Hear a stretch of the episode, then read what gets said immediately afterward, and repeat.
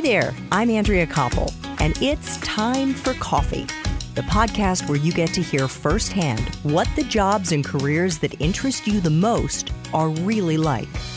Hey, Java junkies, what's going on? How's life? How's school? Hope work doesn't feel too much like work. In fact, if you decide to take on board the study hacks from today's guest, you could be more productive at work. And for those of you who are still in school, my next guest could actually help you figure out what you should work on when you gravitate towards making that decision when you graduate. So grab a mug and get ready to chug a big swig of your favorite coffee because it's time for another caffeinated career conversation. Professor Cal Newport is a writer and a professor of computer science at Georgetown University. But I promise you, we're not going to be talking coding, but rather how technology intersects with society. Professor Newport is the author of five books and runs the popular advice blog Study Hacks, which attempts to decode patterns of success in both school and the working world. Cal, welcome to Time for Coffee. Are you caffeinated and ready to go? I certainly am caffeinated, so I guess that means I'm ready. Awesome. So,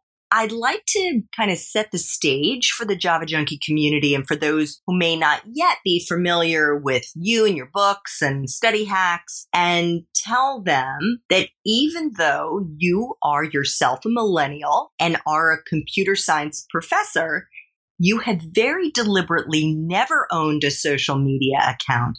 Can you share why you made that decision? Hey, It turns out that it is a this is allowed. You're allowed not to have a social media account, though I'm one of the few uh, of my age group who never has. Uh, the original decision I don't even remember exactly why I decided back in college when the facebook.com first showed up on our radar screen, not to sign up for it. I think it had something to do with the fact that I had been uh, an entrepreneur, uh, a tech entrepreneur in high school and into my first years of college, and I was a contemporary of Mark Zuckerberg. And so there was probably some sort of latent professional jealousy there where I said, well, wait a second, why is his company so much more successful than mine? I don't want to, I don't want to give him the satisfaction, which I'm sure he cares about. Uh, so whatever the incidental reason was, I ended up not signing up in those first couple of years when social media was really sweeping through my age demographic. And having that little bit of separation allowed me to sort of see these technologies somewhat more objectively. And, and to me, they always seemed a lot more optional than people came to believe. I also noticed among my peer group how some of these services that they had signed up for originally for very minor reasons started to take over more and more of their time and attention without them even noticing. And that kind of scared me. So going forward, I decided uh, that doesn't look like a pool I wanted to be swimming in. I'm a little nervous about it. And so I just never signed up with any of the new services that have become popular since. And how has it affected your personal and professional life as a result of it. We will get into deep work in a minute, but I'm just saying from a social standpoint, how has that affected your life? Uh, it's had no discernible negative impact. I, I still have friends. I still know what's going on in the world. Uh, I still have an audience I love that I've cultivated through a blog, which I own on a server that I own, as opposed to being on, you know, owned by Facebook in some data center. I still manage to sell books and know what's going on in the world. And so I've, I've seen no negative impact to social media. I think a lot of what happens when people assess the role of social media in their lives is that they point out benefits, which really do exist. But the calculus they don't do is thinking, you know, if you remove those benefits, you're not going to be left destitute. So if you remove the ability to maybe connect with some friends over social media, sure, you cannot connect as easily with those friends, but it doesn't mean you're not going to have rich social connections in your life. And this has been my experience is a lot of what people use to claim that these services are indispensable, I found they're actually probably quite a bit more dispensable than people actually realize. Do you have a smartphone or do you use a flip phone?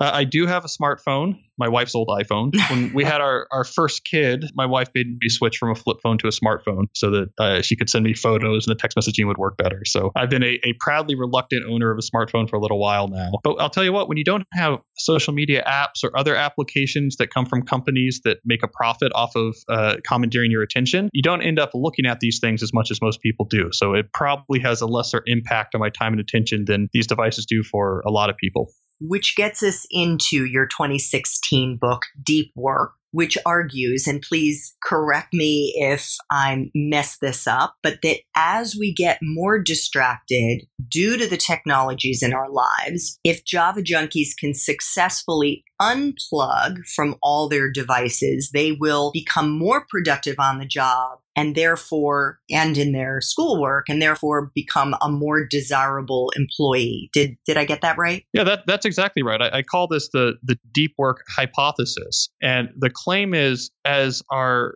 knowledge economy gets increasingly demanding and complex, the uh, ability to focus intensely without distractions becoming more and more valuable. You know, focus is essentially the new IQ in the 21st century. It's becoming one of the most valuable skills you can have. At the same time, however, that the knowledge economy is putting more and more value on the ability to focus intensely. We have the growth of the attention economy. So companies like Facebook or Google who make their money off of distracting you and commandeering your attention and subverting your ability to focus. So people in general are becoming worse at maintaining concentration on cognitively demanding tasks. So this is classic supply and demand economics. If this skill is becoming more valuable at the exact same time that it's becoming more scarce, it's going to be valued quite highly by the market. So this is a, message for your listeners. There's few things you could do that would be more valuable than cultivating your ability to focus intensely. I think it's just as important as say being able to write well, to communicate effectively, to be able to code a computer should be right up there on that list. If you can train yourself to be able to focus intensely on hard things, you're going to have a massive competitive advantage when you leave school and head out to the job market. So I want to talk about how Java junkies can train themselves. But before I do that,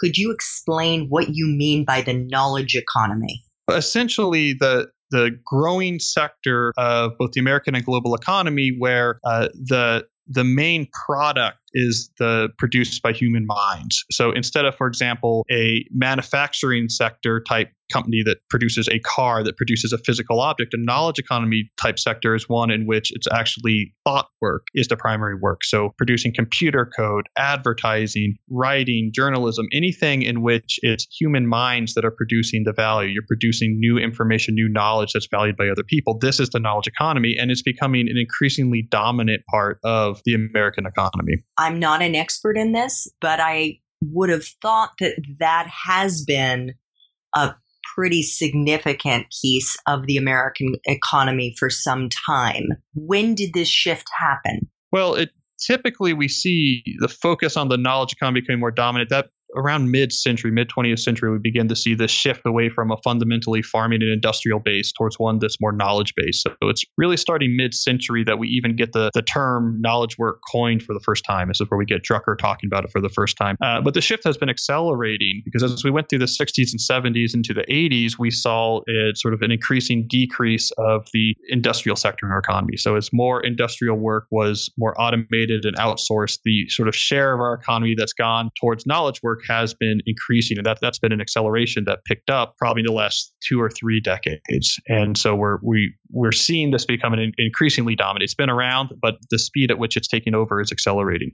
So, in order for Java junkies to properly embrace deep work, is it possible for them to compartmentalize their social media engagement, or do they have to kind of go cold turkey and completely unplug?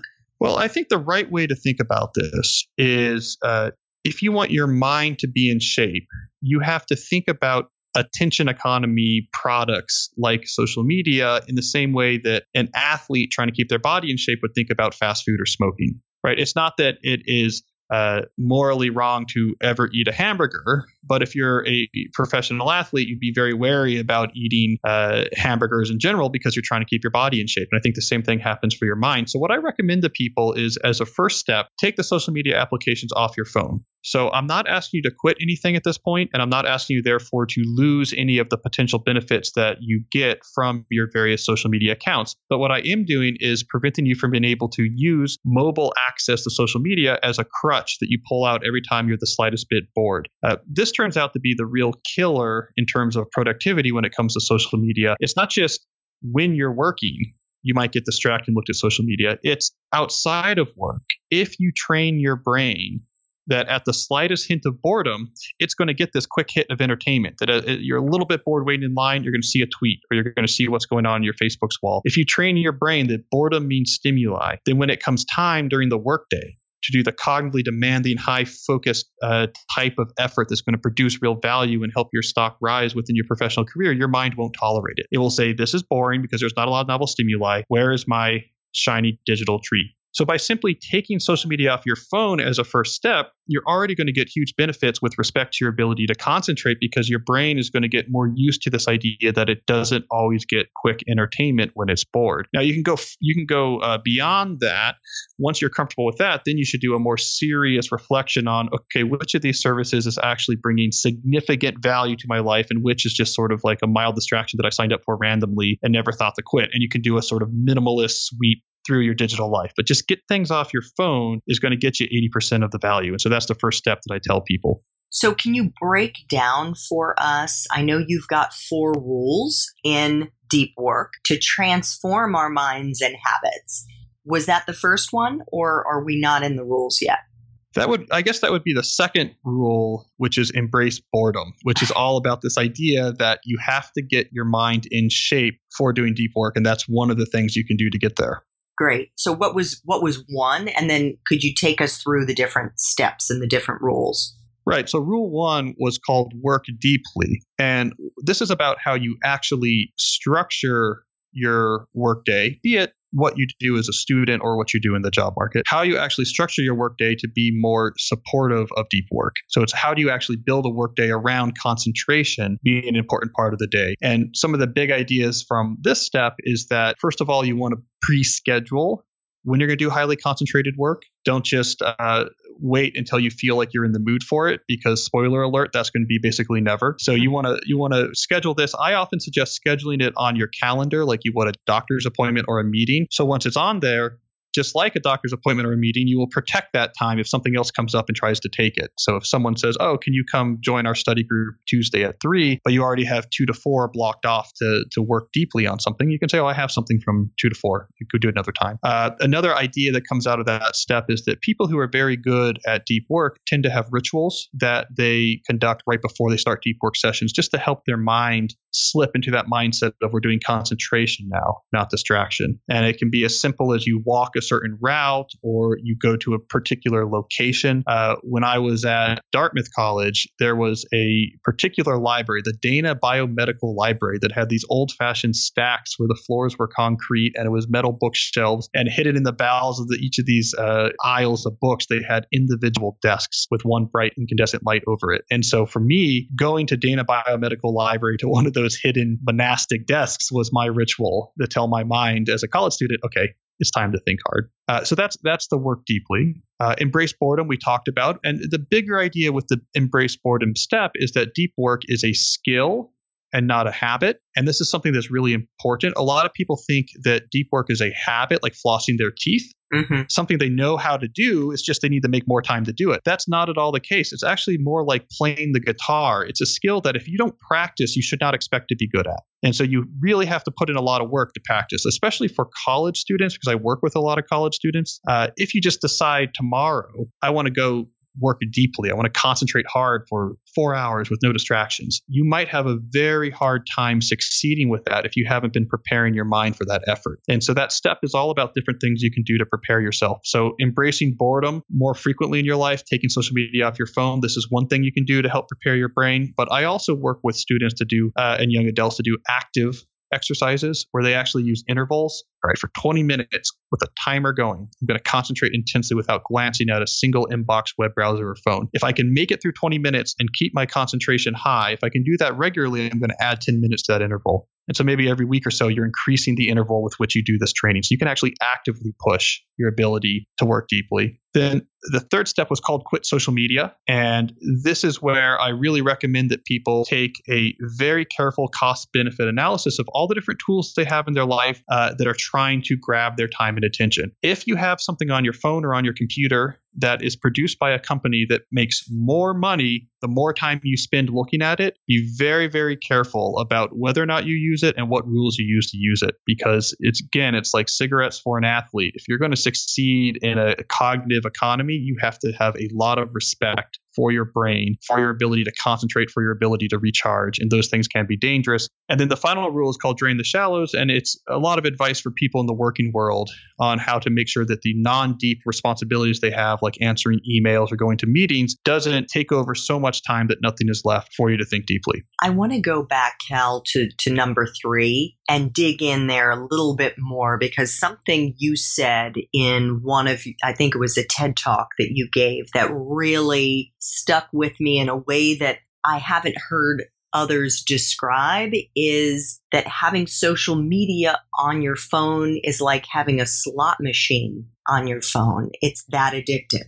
People don't, especially younger people, don't recognize the degree to which these companies are investing tens, if not hundreds of millions of dollars to make the experience as addicting as possible. The more times they can get you to look at that screen on your phone, the more money they can make. They track that metric, active user minutes, more than anything else. And it's at the core of their stock price. Their investors are demanding it. So if they can get you to look at it twice as much, it's going to be an incredible coup for them. So they hire individuals called attention engineers who borrow techniques from Las Vegas casino gambling, among other different uh, fields, to try to make the experience of using their products as addictive as possible. Think about something that seems innocuous, like the like button. Like, oh, I can click like if I like someone's Facebook post. A lot of thinking went behind it. One of the reasons why most social media services have adopted some sort of one click button you can do to give a, a, small indicator of approval is because it increased the amount of what they call social approval indicators that come in through your feed. And they recognize from human psychology that the more that there might be something waiting for you to see that indicates another human being saying something positive about you makes it more and more irresistible for you to go back and click on that app. So even something as innocuous as the like button is actually the result of very careful thinking about how can we get you to click more. The very color of the badges in something like Facebook were worked on to make the color match more the alarm signals in our brain. The original color for the Facebook notification badges were blue because that's the palette of Facebook. But the attention engineer said, no, no, no, a bright red actually triggers an alarm response in the human brain. It makes it harder to resist. There's a thousand little decisions that go on like that, all meant to take advantage of your time and attention. And so these companies try to come across as like, hey, we're just like the nerd gods handing down these fun gifts that, that just make your life more interesting. But what's really going on is that they're trying to relentlessly and ruthlessly capture as much of your time and attention as possible. And this is why I have this huge skepticism towards these companies. I think they get a, a huge pass, especially from young people who think like, well, this is just sort of some indispensable technology. Everyone uses it, but there's some more devious things going on. I mean, these things are invented to take over your time and attention the average US Facebook user uses their products over two hours a day. That is a lot of time that could be put to much more productive use. And so I don't mean to I don't mean to rant, but uh, I, I do like to at least plant some seeds of skepticism when people are thinking about these type of tools in their life. Well, I actually think there was something else that you said that is cause for alarm beyond the like, eh, okay, so I wasted or spent two hours of my day on Facebook, on Instagram, on Snapchat. But there's research out there, and I was hoping you could share some of that about what this tech is actually doing to our brains. Yeah, so the the pro we, we there's a lot of research now, uh, and I've spent a lot of time going through it, and a lot of times it'll seem contradictory, right? Like so so recently, when I was working on a, a new book, I, I got into um, a collection of studies that were all published around the same time last year, and half of the studies said Facebook is making or social media in general makes people more depressed and more lonely. And the other papers said, well, actually, you know, Facebook use in particular makes people happier and less lonely, right? So what's going on? So I, so I, I looked at these papers, um, and here's what the differences. So the the papers that found that you know oh social media use could make you feel less lonely or happier. Those papers all I should note had a Facebook scientist as one of the co-authors. Um, but more importantly, what those studies did was studied social media use in isolation. Right. So they say okay if we if we put you in a room essentially if you're just sitting in a room and doing nothing versus sitting in the room and uh, leaving a comment on a friend or family member's facebook post not surprisingly you're a little bit more happier doing the latter now, interestingly, leaving a comment on someone you don't know or reading comments from people you don't know well doesn't make you any happier. Reading news doesn't make you any happier. But okay, if I leave a comment on my sister's Facebook page, it's a little bit happier than in a lab doing nothing. But what the studies found that showed that Facebook and social media were making you less happy, what they looked at was just, well, how much time do you use social media? And then how how lonely or how depressed are you? And they found an incredibly robust finding that the more that you use it in real life, the more likely you are to be depressed and lonely. What seems to be going on here is that social media use in real life is replacing or crowding out other real life activities that are more valuable. So, especially with young people, they move more and more of their socializing onto uh, their social media platforms. But what the research makes clear is that the benefits you get from socializing online are dwarfed by the benefits you get from analog interaction, the type of interaction that we've been evolved for hundreds of thousands of years to crave and need. So, if you allow social media to crowd out the old fashioned stuff that really is valuable, that type of analog interaction and connection, you end up net net much, much more lonely, much, much more depressed. So, what seems to be happening is not so much that the actual act of doing something on social media is making you unhappy. It's the letting your time and attention be increasingly spent on these and letting that replace time being spent on more analog activities are leading you to really, really miss the latter and end up much worse off. And by analog, you mean like the old fashioned face to face uh, interaction? Yes. Yeah, so anything where you have so so a phone call counts because you're getting the a, a, human voice over a phone is an analog signal. You have all the different uh, changes in tonation and timbre and the subtleties of the conversation, uh, and in person or, or, or over video, anything where you have a sort of analog signal. We 100% need a lot of this in our life as human beings to be happy. And it's really, really clear that trying to replace it with these digital tools does not work. Our brain, which has evolved over hundreds of thousands of years as a social sapien, does not see Facebook comments, likes, Instagram, Snapchats. It does not see those as the same thing as analog interaction. It, so those those are not a replacement for what for what we need, but for a lot of young people, they're doing that, and it's making them much more anxious, much more depressed, and much more lonely. So for a generation like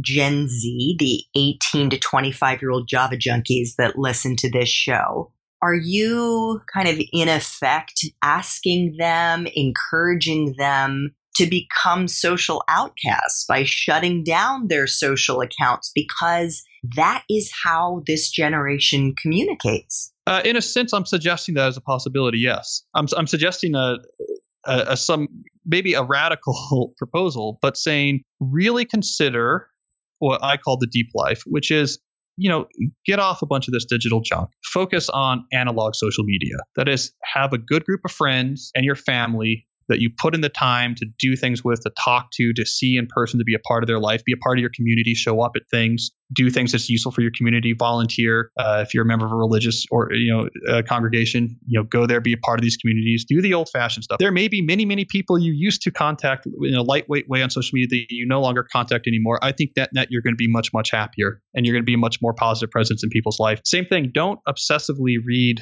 news online you know, get a newspaper or once a day. Like get enough news so you know what's going on without obsessively allowing your attention to be hijacked by the companies who, who need your eyeballs to make money. Find work that, that is important to you and work really hard on it. And when you're done working, have analog leisure activities instead of binge watching Netflix or, or uh, mindlessly going through Twitter trying to find a funny or outrageous tweet. Learn how to do analogs, how to build things, how to build a skill, how to play guitar, join a sports league, become one of these CrossFit aficionados that's trying to push your strength to the limit, whatever it is. I'm telling you, and I know this sounds crazy for someone who's maybe 20 years old or 21 years old. As you enter the real world, your life is going to arguably be much, much more satisfying and impactful if you leave behind a lot of this digital stuff and embrace the old fashioned analog stuff. Do it deeply, do it well. That's what we're wired for. And I do want to, not to scare the Java junkies out there, but there's very scary demographic research about your generation. Janine Twenge, who has new book uh, out called iGen, iGen is her name for Generation Z, is a, a very alarming book. She's one of the experts on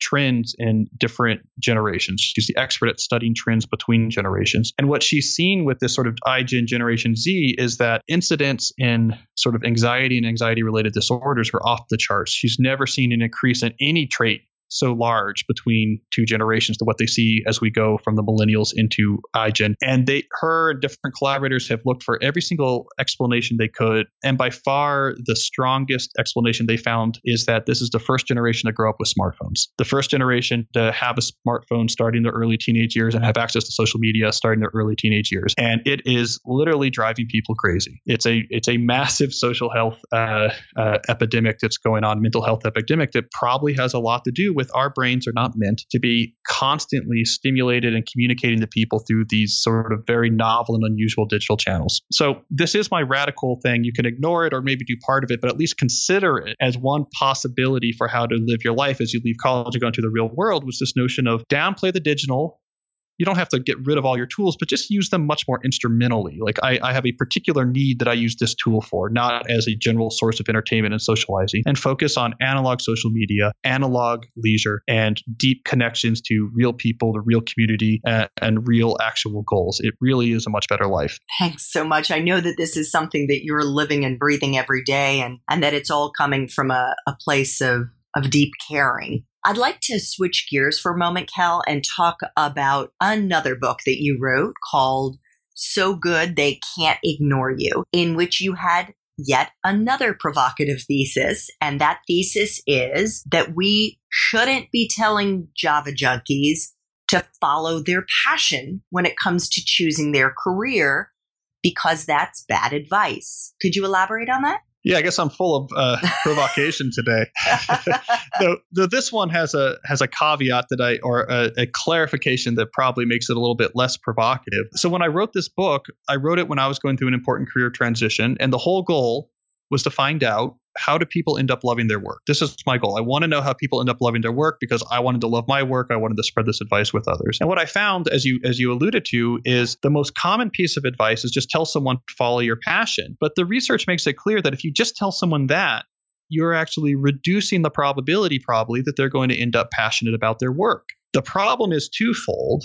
One, it assumes that most people, especially young people, have these clearly identifiable pre existing passions. And all they have to do is match their job to this passion, and they'll really love their job. But we don't have a lot of evidence this is true. Uh, if you study people like I did who love their work, it's, it's something like nine out of 10 of them had no idea in advance that this is what they would end up doing. Their path to work they love is much more complicated than just, I knew I was supposed to be uh, whatever UX designer for a video game company. And then I did that and I was happy. Almost no one actually does that. And yet we tell people this is what you should do as if, as if this is something this common. Uh, so most young people actually don't have clearly identifiable pre-existing passions that could be matched to our current job market.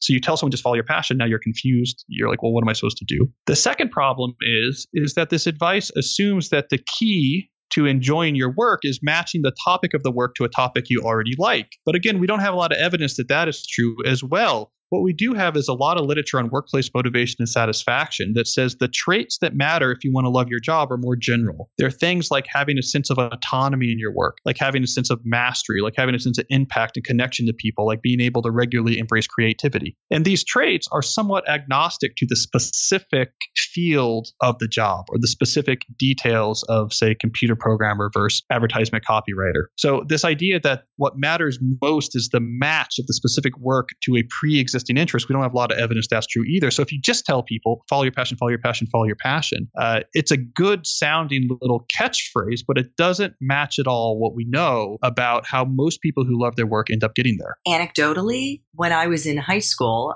I was passionate about animals and thought I wanted to be a veterinarian, but just did sort of a, a little self assessment and said math and science are not my strengths if I were to become or go through the process of trying to become a veterinarian, I'm probably looking at a good eight plus years of a lot of pain and suffering, and I'm not so sure I will excel. So I made a decision before I went off to college not to pursue veterinary medicine. And while I still love animals and have animals in my life, I actually do think it was the right choice. Well, I think that type of that type of confusion is common and it's what what is inevitably going to happen when we, we we take this ambiguous term passion and say like well you have a passion you need to follow this passion. And then people say well what does that mean? And then you get people who are young who are just thinking about things they like and then trying to stretch and say, well, how can I build a career around that? Which which really doesn't match how people end up actually end up uh, loving their work. I mean, I love baseball, but this doesn't mean that like I need to be in a baseball front office to be happy in my career. And in fact, that career could be something I'm miserable in because this match of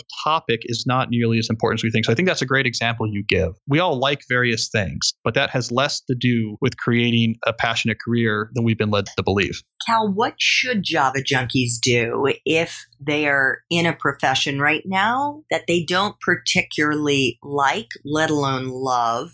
How can they, and these are the young people who are not in undergrad anymore and may not be considering going into graduate school, how can they find that, whatever it is that's going to light their fire? So, what I discovered in researching that book is that one of the more common paths to ending up passionate was to first go through an apprentice type stage where what you're doing is deliberately practicing rare and valuable skills. You're trying to, to build up rare and valuable skills to make yourself unambiguously valuable to the job market. The second stage is then using those skills as leverage to get more control over what you work on it, how you work on it, and why you work on it, to try to gain more autonomy control over your career. And it's at that stage where you're able to leverage hard won skills to gain more control over your work life that we really start to see the sparks of, of uh, meaning meaning and passion satisfaction start to arise. And so this is really the path I tend to advise to people is focus first on building up rare and valuable skills and then use those skills as leverage. Now, of course, there's going to be some fields for which this is still not going to lead you to like your work. If the the field is in conflict with your values, you're never going to like your work. If you really dislike the people that you work with. You're never going to like to work. If you're in a field that is not going to give you a lot of options or control in exchange for you getting really, really good, you also are going to have a hard time shaping a career you love in that uh, in that particular field. But if what you do does not fall into any of those three categories, I advise people to worry less about what is this job offering me and turn their attention to what am I offering this job. And if you if you can't identify some skills that you have that are really really valuable, then put your attention into honing those skills, especially early in your career. And and and don't worry so much earlier in your career as is this exactly the right job for me? Skills are the currency on which passionate careers end up getting built. So this is the knowledge economy that you were talking about earlier. Yeah. So this actually, of course, translates even beyond the knowledge economy. It's definitely true in the in if you're thinking in the sort of skilled service economy as well. Uh, I mean, I advise your students read read Matthew Crawford. He he really talks about the value inherent in skilled manual work. He he raps can he can wax rhapsodically about the sort of satisfaction in being master conduit bender uh, in the electrician field, right? Like how how taking something in the real world and by applying craft that's hard won, doing something that's difficult and very effective can be one of the most fulfilling things. Uh, Mike Rowe's show Dirty Jobs really got into this idea that you know we found people that were doing these skilled service jobs that on paper you would say, how could anyone ever say that's their passion? And yet they're incredibly passionate about what they do because it's about skill and autonomy and mastery and having control over what you do and how you do it. So even beyond the knowledge economy, I skills are the it really is the currency of passion. And this is why I think it's so dangerous if you're your first two years, let's say out of college, early in a job, to be thinking too much about is this the right job? Do I like it? What don't I like about this job? That's the time to say, how can I systematically and deliberately become so good I can't be ignored? How can I practice key skills in my job like a professional athlete, chess player, musician practices their craft to very quickly accelerate past my peers and how good I am. Everything good comes out of being good in the modern workplace. And so that should be your obsessive focus, at least at first, when you enter the job market. So, what about you, Cal? You went to Dartmouth as an undergrad and you majored in, no surprise, computer science. Why did you choose that major and what did you think you were going to do with it after you graduated? Well, I chose computer science because I was a computer geek as a kid. Uh, so it seemed natural. Why not study that? Um, and then as I was studying it, I there was a decision to be made. You know, what do I want to do with this? So as I was leaving college, the, the different relevant decisions were I, would already uh, sold my first book at that point, so I could write full time. Uh, I could go into industry. Obviously, there's a need in industry for computer science skill, or I could go into graduate school. And uh, you know, I wrote an article about this years ago for the New York Times where I talked about this decision. And what I said is any of those options could have been the foundation of a, of a working life that I really love. That I reject this notion that there's one true path that's going to make you happy and others don't. So I chose grad school for various reasons that aren't so important. And I just worked with what I had there and made it into something that was a source of real passion. But what I want to emphasize in my story is like, but I could have also maybe gone to industry and I'm sure I could have built a really interesting life, or I could have gone into full time writing and it could have been a completely different, really interesting life. Or maybe I could have done a, a, another startup and that would, if done right, could also be really, really interesting and passionate. That the particular choices aren't so important as what you do after you make the choice. As someone who is on her fourth profession, you've got time.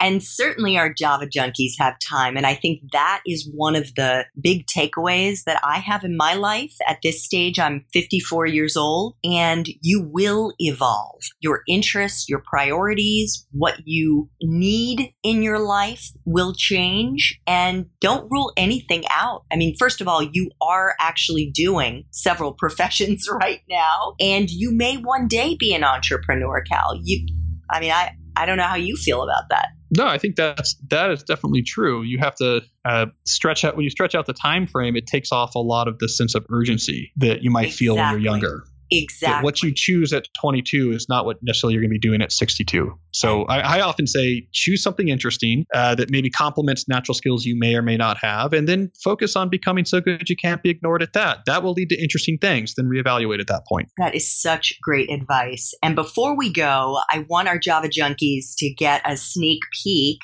about your sixth book that's coming out in early 2019 entitled Digital Minimalism what is it about, and how is it different from deep work? So, deep work was about uh, the value of focus in the professional marketplace. And so after I wrote that book and was going around doing events and speaking, I heard from a lot of readers who said, "This is great. I, I sort of am interested and I agree with you know th- these issues about distraction in the workplace. But what do we do about the negative impacts of technology in our personal life? Because that's even more important for a lot of people. That, that there's an increasing number of people that really are feeling distressed about the role of technology in their personal life, the impact it's having on things they value, its impact on their mood, its impact on their ability to do more meaningful type of activity. So I said, okay, um, I will write about this particular issue of what about technology in your personal life. And so that's what digital minimalism is. It's a it's a book about technology in your personal life. It argues that the key to thriving in a high tech world is to use much less technology. And in more detail, it presents a philosophy that a lot of people are starting to adopt now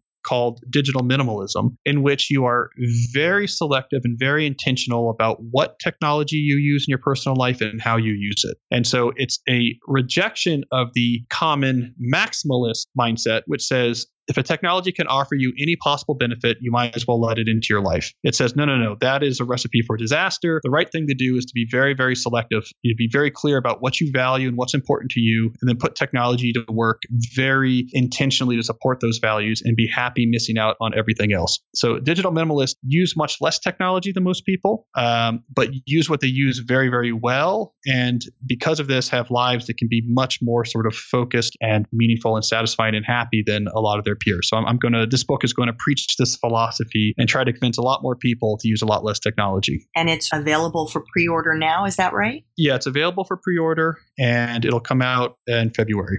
Fantastic. Well, good luck with that book. Um, as you know, as somebody who is forever trying to be more effective and have more focus and and do deeper work, I appreciate having the the tips that you put out and I hope our Java junkies will benefit from it as well. Professor Cal Newport, thank you so much for making time for coffee with me and the Java Junkie community today. I really appreciate it. Well, thank you. I enjoyed it. And as I always say, if uh, I welcome all negative feedbacks and complaints, just direct it towards Facebook. okay, fair enough. Thanks so much for listening to Time for Coffee, where the professionals in the jobs that most interest you always have time to grab coffee 24 7, no matter where you live. I have one quick favor to ask you. Remember to rate, review, and subscribe to Time for Coffee. Thanks so much.